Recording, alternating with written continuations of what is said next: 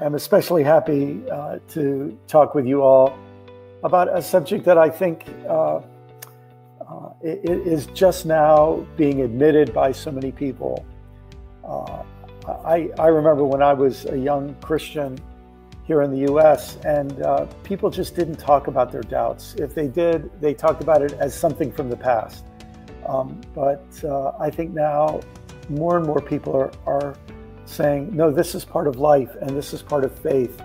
And my doubts won't hurt me as much as keeping my doubts a secret or being afraid to admit my doubts will hurt me or pretending that I don't have doubts will hurt me. And so um, uh, I'd like to uh, talk about faith, uh, faith after doubt.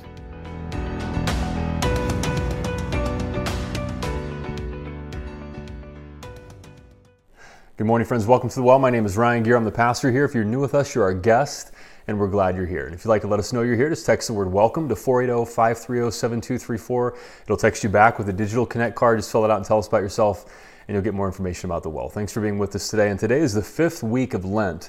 Lent is a six week season of preparation for Easter when we prepare ourselves to uh, join Jesus in his death and resurrection at Easter all over again. And, and this is the fifth week of our series, Faith After Doubt. And it's based on this book by Brian McLaren, Faith After Doubt Why Your Beliefs Stop Working and What to Do About It. And so we're reading through the book together as a church. The sermons coincide with the reading. And then every Wednesday we have an online connect group where you can discuss that reading.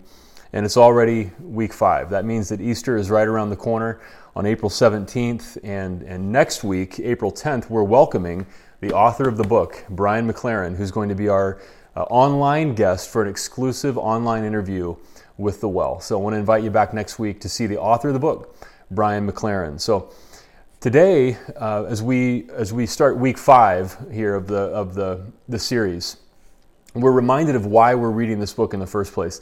65 million Americans have dropped out of active church attendance, and about 2.7 million more are leaving every year. Now, maybe you can identify with why that's the case.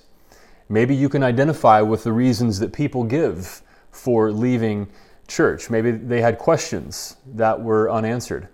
They realized they had some questions and doubts and they weren't really allowed to say that out loud in their church environment. And, and, so they just kind of gave up on faith because there was nowhere for them to process. Maybe they were tired of the hypocrisy and the disappointment.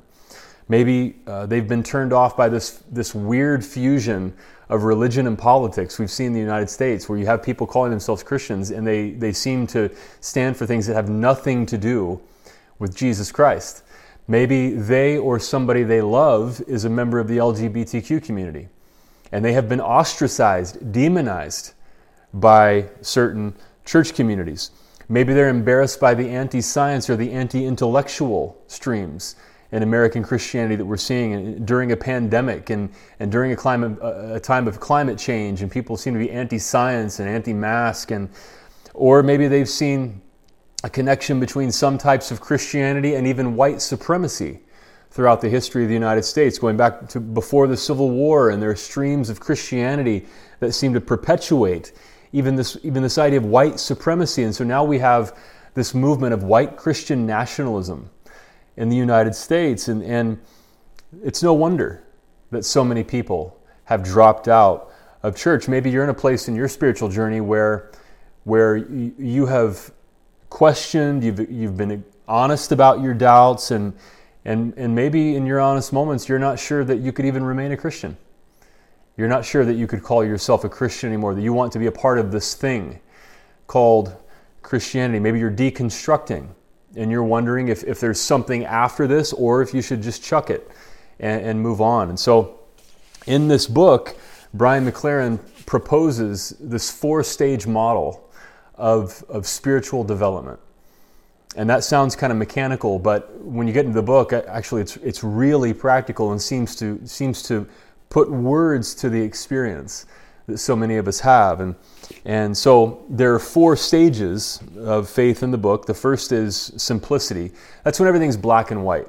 everything is easy to believe and, and it kind of coincides with growing up like as a little child you tell a child don't don't touch the hot stove and, and they say yes i won't touch the hot stove they just believe whatever they're told most kids some kids you know their parents don't have it quite that easy but simplicity is everything's black and white if the pastor tells you something you believe it you don't question it the bible says it i believe it that settles it and then step two or stage two is complexity these are folks that have, have developed past stage one. They, they can see some gray.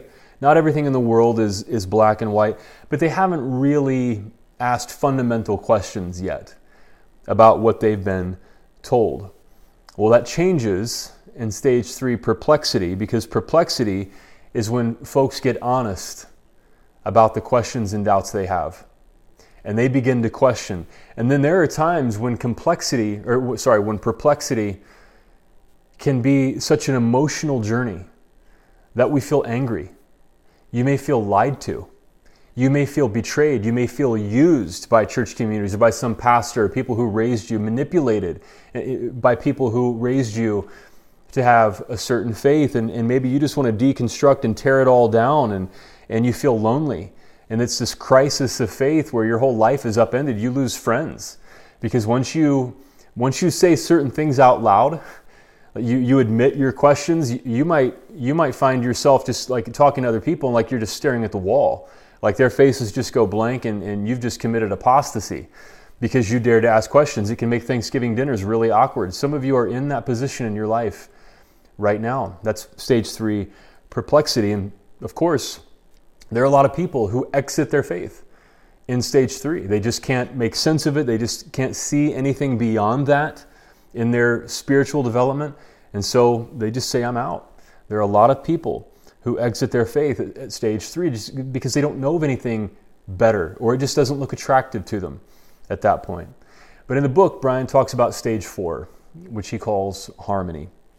And Brian's going to talk about uh, stage four harmony next week. And then on Easter Sunday, we're actually going to come back and revisit harmony as we talk about the Easter story. But, but harmony looks like this harmony looks like getting to a, a, place, a stage in your spiritual life where we're able to see life as a mysterious gift. Not everything's black and white. It's not even necessarily shades of gray. Just there are things in life that, that don't really make sense, and there are, there are things we can hold in tension, and there, there's a mystery to life. And then we recognize the, the interdependence that we all have on each other. We're all connected in some way, humans and other animals and the rest of the creation. We are part of this planet. We're a part of a solar system, etc. Like we are all interconnected. We're interdependent. And stage 4 harmony, we grow to see God as a loving presence, not just an authority figure, not just a, you know, a rule keeper, a judge in the sky, you know, the great smiter who is about to smiteth you, but we grow to see God as a loving presence. The core question we ask ourselves about the meaning of life in stage four harmony is what part can I play in the common good? How can I be a part of, of this greater movement towards good that benefits everybody? People in stage four harmony see that mistakes are an inevitable part of growth that everybody makes mistakes and, and we learn from our failures. People in stage four harmony see the good news is that everything belongs. Everything that's ever happened to me, everything that's going on in my life now, everything that will happen to me, everything belongs. It can all be used for good. It doesn't mean God caused it. We don't we we we throw out bad theology that everything everything was caused by God. God causes pain or or whatever it is, and, and we just have to accept it and have this fatalistic worldview. We throw that out. What that means is whatever happens in our lives, we look for ways that good can be brought out of that, that all of life is connected. We see doubt as a necessary part of life. It's not something that we get rid of, and actually, doubt is a, is a doorway, a portal from one stage to the other. Doubt helps us to question where we are currently and helps us to move on. And then, and then finally, Brian writes that in harmony, faith is a humble, reverent openness to mystery that expresses itself in non discriminatory love. Faith is openness to mystery and, and what your faith looks like. It doesn't mean just believing a checklist of, th- of things on the, on the church's statement of faith on the website. Like faith means loving people in a non-discriminatory way. And this doesn't just mean discrimination in the ways that we normally think of discrimination. It definitely means that. But it means more than that. It means that you come to realize that God loves everybody. God loves you, God loves me, and God loves everybody else. God causes, as Jesus said, God causes rain to fall on the evil and the good. And we can love people in different stages of faith. We can love people whose ideas we vehemently disagree with. I mean, this, this is hard. Over the past few years, think about everything that's happened in America and all the emotion that's welled up inside of us and things that we saw that were wrong, that we were right to feel righteous anger about. And then we speak up. We're never silent because silence just benefits the oppressor. Silence just perpetuates the status quo. So, no, we're people who love goodness and we speak up for what's right and what's wrong. And at the same time, we refuse to hate the people who are perpetuating the injustice. We, we hate the injustice and we speak out against it but we refuse to hate those other people. Why? Because we're all interconnected. And God loves everybody, and, and we love everybody. It's faith expressing itself in love. And that's how Brian defines harmony from Galatians chapter 5 in the New Testament. The Apostle Paul traveled and started new churches and cities around the Roman Empire, and then he would write letters back to these places where he started these house churches, usually, where people were just meeting in people's homes and, and learning about Jesus. And, and these are people who lived in Galatia, and so it's called Galatians. And Paul writes the letter of, of Galatians back to them, and he's talking about freedom in Christ, not just falling back into religious legalism and being a rule follower.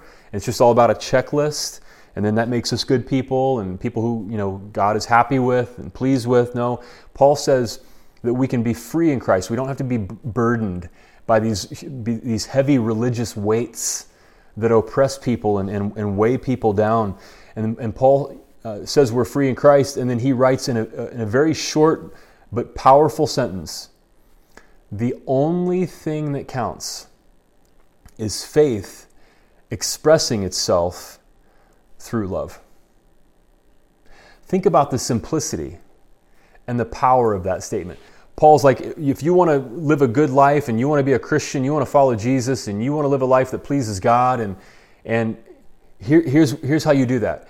The only thing that counts is faith expressing itself through love. If you want to follow Jesus, what what, sh- what should that look like? Faith expressing itself through love. How do I know I have faith? Because I have love. I'm loving other people. How do I know I'm a Christian? Because I love other people. How do I know I'm following Jesus? Because I love other people. You know, what, what do you believe? What, what, what do you, I believe in loving other people. The only thing that counts is faith expressing itself through love. And so that's, that's the bottom line definition that Brian gives to harmony. Harmony is faith expressing itself through love. And so today we're going to talk about faith and love.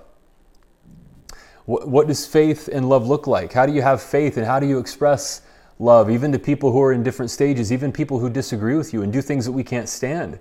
How do we love them? So, first of all, what is faith and what does it mean to have faith? And stage one, faith is just believing whatever somebody told you. So, if that doesn't work, then what does it mean to have faith? So, I've been, I've been getting my hair cut by the same guy for 10 years. His name's Tom and he, he's a great guy. We've we've become friends. Tom and his wife, um, they rescue dogs, and they don't have any children, and and they care for these dogs. And, and just to give you an idea of the kind of people they are, they went to the animal shelter recently, and they found a dog who who had a a leg that had been so injured that that she only had three legs that she could use, and they made sure that they adopted her. She was older and, and disabled, and they, they said, No, that's the dog we want to adopt. They're just compassionate, good people, and they and they care for these dogs that they rescue. And we talk about spiritual things occasionally. And, and the last time he cut my hair, he said, "So you know what is what is faith to you? Like what does it mean to have faith?" And we were kind of talking about you know people believing things that that lead them to do things that don't look anything like Jesus. And, and because somebody told them to, you know, a pastor told them to, or a politician told them to. He's like, so what is faith to you? What does faith look like? And, and so what I shared with him was at the well, we don't teach blind faith. What I mean by blind faith is just believing something with no evidence whatsoever and, and against what your brain tells you, just checking your brain at the door and believing whatever some pastor tells you and, and never questioning that. I said, we don't teach blind faith at the well. And if you think about it, the only places that blind faith is seen as a good thing are religion and maybe government propaganda. That, that's about it.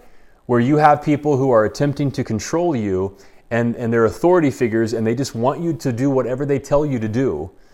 And blind faith is seen as a virtue in those kinds of religious environments or when people are spreading propaganda.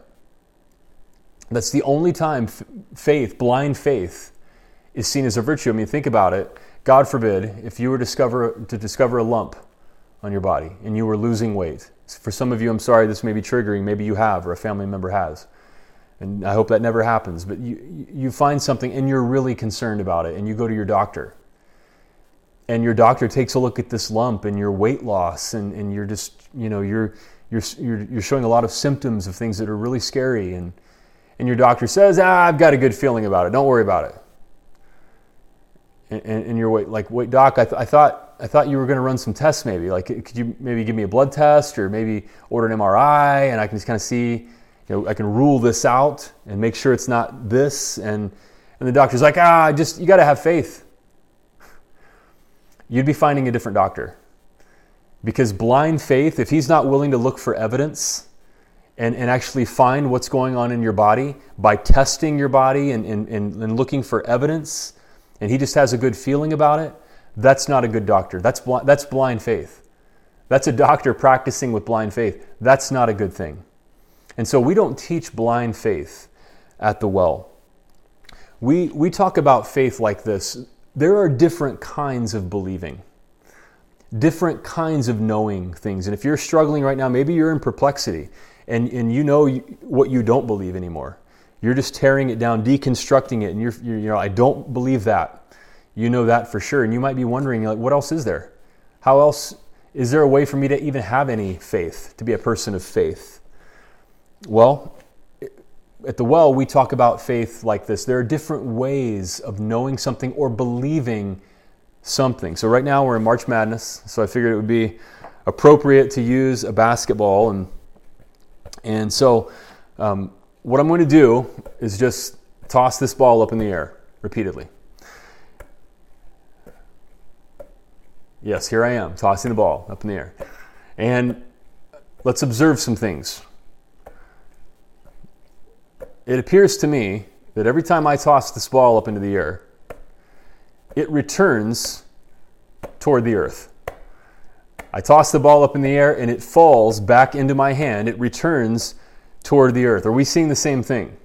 Do you agree with my observation. And, and I've done this illustration live a few times in front of groups of people. And so I'll ask, okay, how many of you believe that if I toss this basketball up in the air a million more times, that every single time it's going to fall back toward the earth?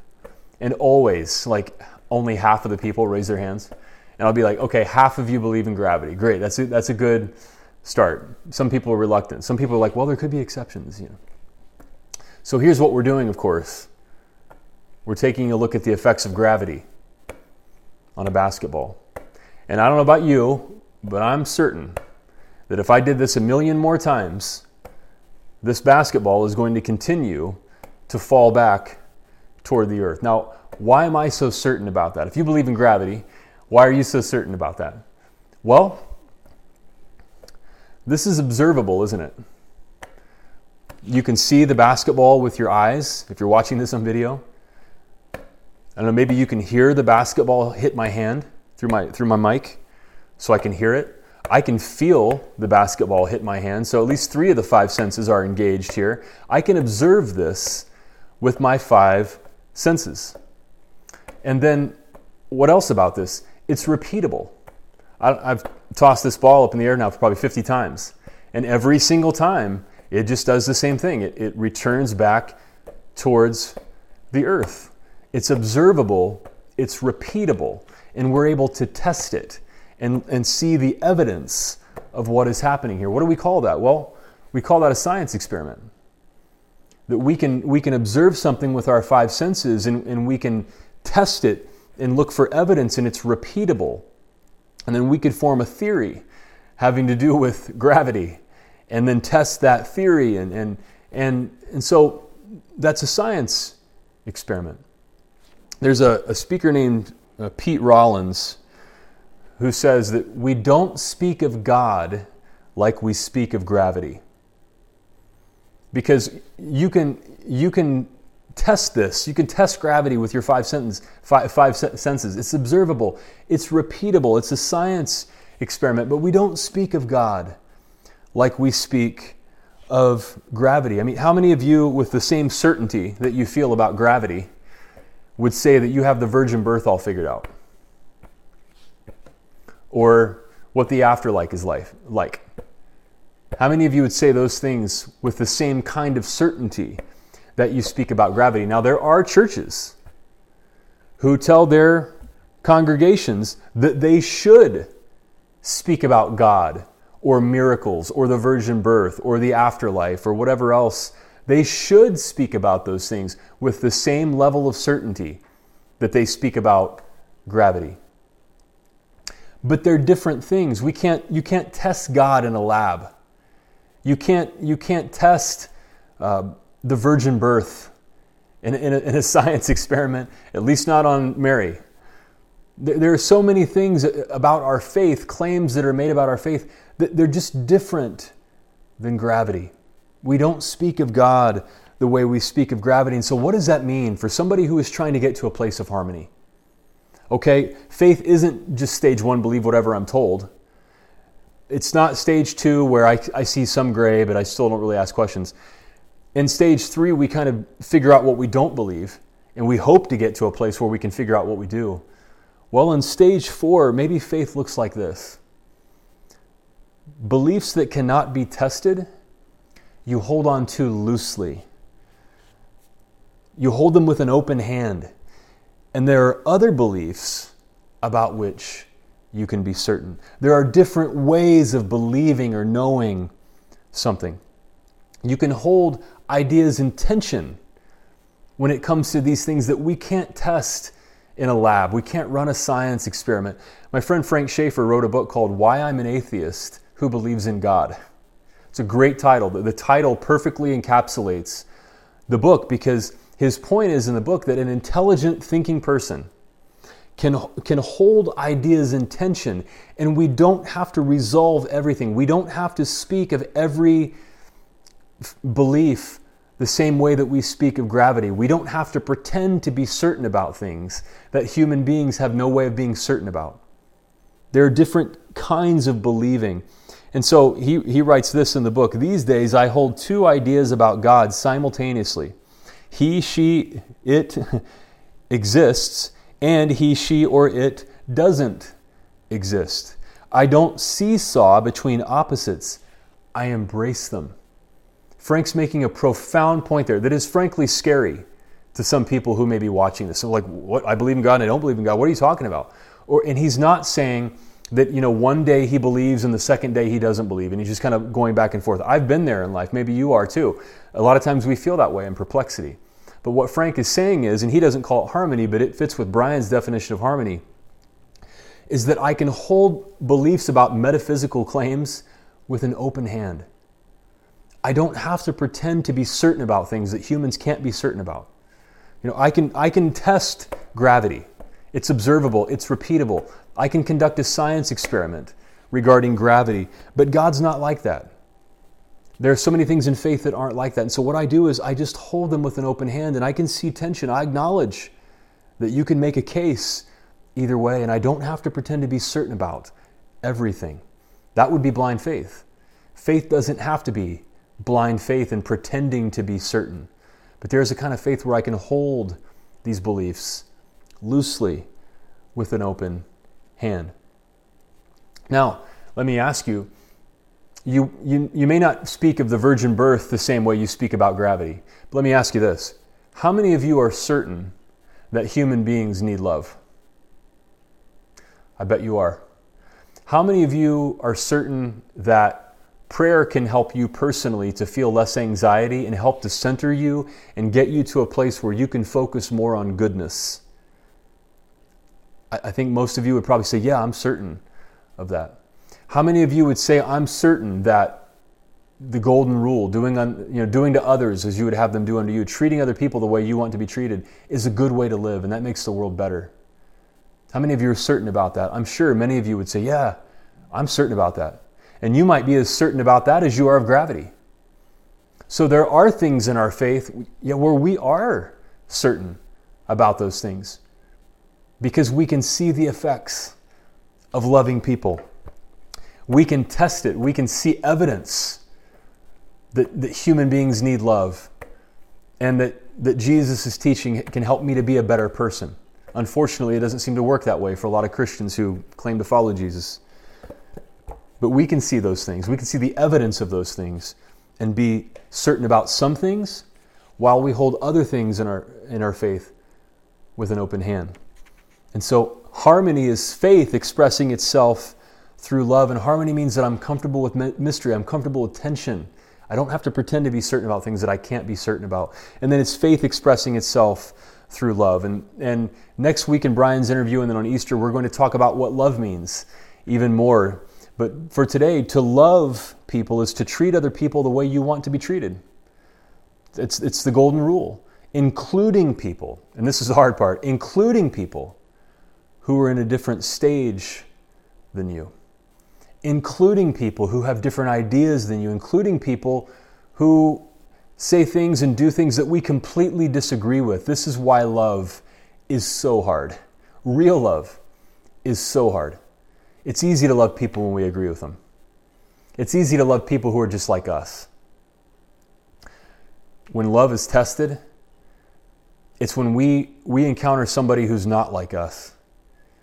And we decide, no, I want to live in stage four harmony, and I see the interconnectedness of all things, and God loves everybody, and I'm going to find what's lovable about that person. Once again, it does not mean that we are silent in the face of injustice or, or, or when family members tell racial jokes that we, we want nothing to do with, and we know that's tearing our world apart, it's tearing America apart. We want nothing to do with that. We call that out. We speak out against things that are wrong, and we speak out for what's right.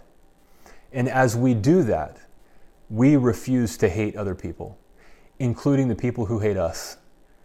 We refuse to hate them back. Non discriminatory love means I love everybody without discrimination. Why? Because that's the way I want to be. God loves everybody, and I want to live in stage four harmony with God, and I'm going to love everybody too. That's hard. There's some requirement of giving up control and trying to force people to be the way I want them to be. It means that see, seeing everything is connected, seeing people where they are and accepting them where they are as a person, not their ideas necessarily, but accepting them as a person where they are, even if they're in different stages. One of the, the reasons that love is so important, especially in communities like the Well, is because there are people with different ideas in a church like this. We have different backgrounds. There are people all along the spectrum of their spiritual lives. And there are a lot of us in perplexity who are just trying to figure out what we believe and definitely figuring out what we don't believe. And, and for some of us, maybe you're watching this right now because you're like, I, I, don't, I don't know if I want to be a part of a church. And this is a, a good way of kind of testing things out, which is completely fine. Other people, you just live in different areas or you're immunocompromised and, and it's just not smart for you to be in crowds. And, but there are a lot of us right now in the well who are in stage three perplexity and why love and communities like the well are so important is we can help each other out. You don't have to go through that alone. Because I know in, in perplexity, especially, you can feel profoundly alone. And you don't have to be alone. I shared a few weeks ago that I spent several years in perplexity. I mean, de- depending on how I define it, at least two years, up to like five or seven years. And to some degree in perplexity. it started right after I got married. It was just it, that my marriage had nothing to do with it. It was just the time in life where I was, where I was starting to question things right around the time that my wife Hannah and I got married. And so, like a month or two after we got married, I was really starting to deconstruct my faith. And I would tell my wife, like, yeah, I'm, I'm just not sure what I believe anymore. And eventually, like, I'm not sure that I can be a pastor anymore. And that was my full time job then. I mean, imagine my poor wife, like, marrying this guy you know, thinking he's like this solid Christian guy, and then all of a sudden she hears, you know, I'm not sure what I believe, or if I, even if I can remain a pastor. And I, I, feel bad for her. I mean, it, it freaked her out at first, and since then she's gone through her own stages of faith development, and and uh, and we're we're largely on the same page about a lot of things. But then, I mean, it started right after I got married back in 2008, and then for a couple of years at least was so intense that I didn't know if I could even be a pastor. I had like an exit plan to get out of pastoral ministry. And then even after I decided, no, I, I can, I can remain a pastor, and we moved out here and we started a, a church called One Church in 2012, and we launched weekly services in 2013.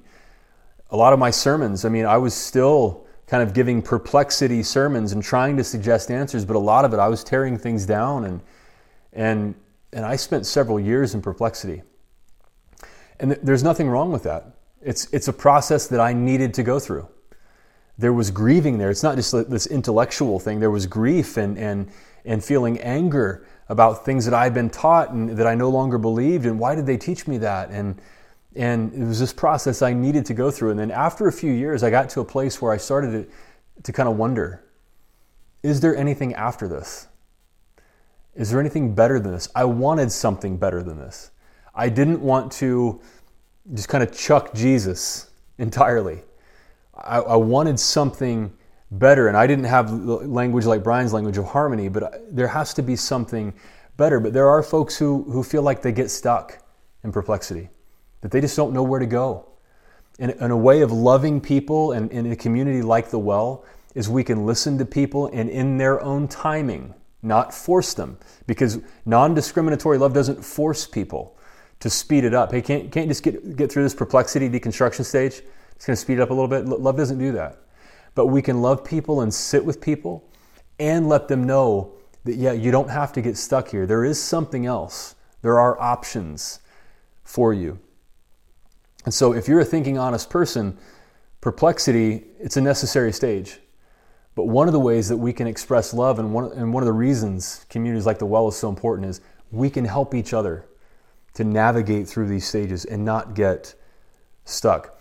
One of the ways that we can do that, and here comes the shameless plug, is in the, the next sermon series that's starting April 24th. So the week after Easter, we're launching into a brand new sermon series called The Family Tree The Denominations of Christianity.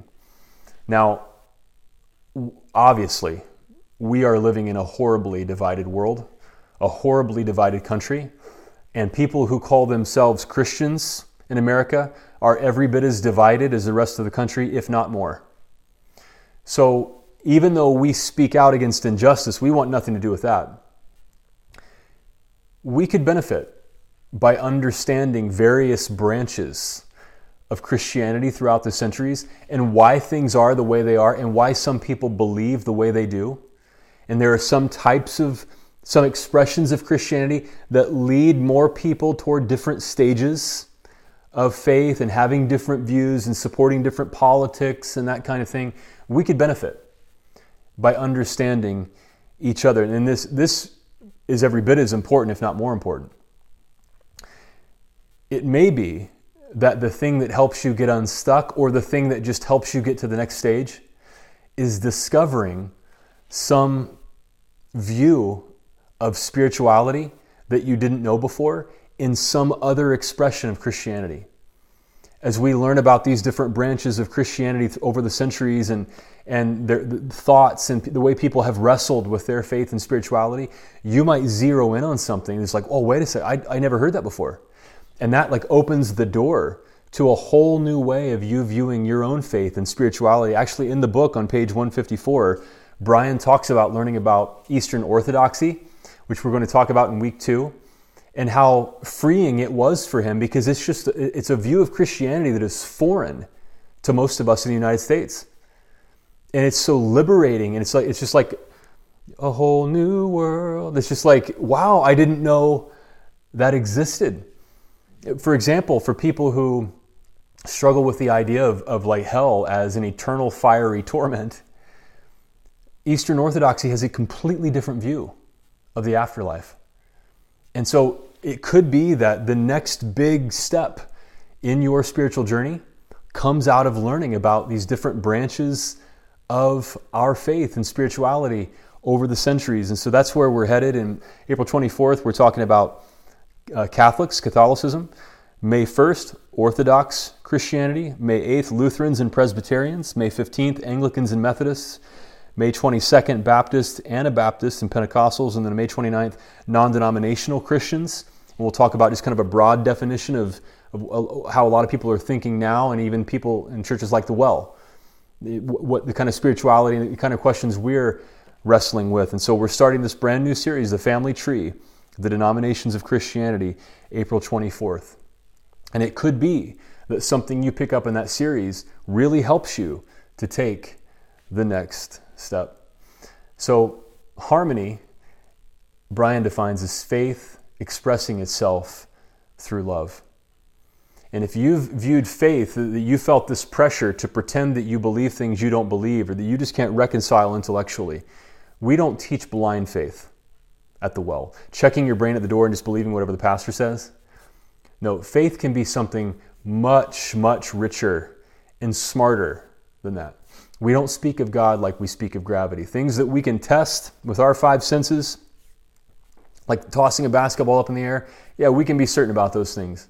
There are other parts of our faith where we just we hold them with an open hand. We hold them in tension and we get comfortable with that mystery. And it's faith expressing itself in love that God loves everybody, so I want to love everybody. I want to love other people the way that I want to be loved. Harmony is faith expressing itself in love.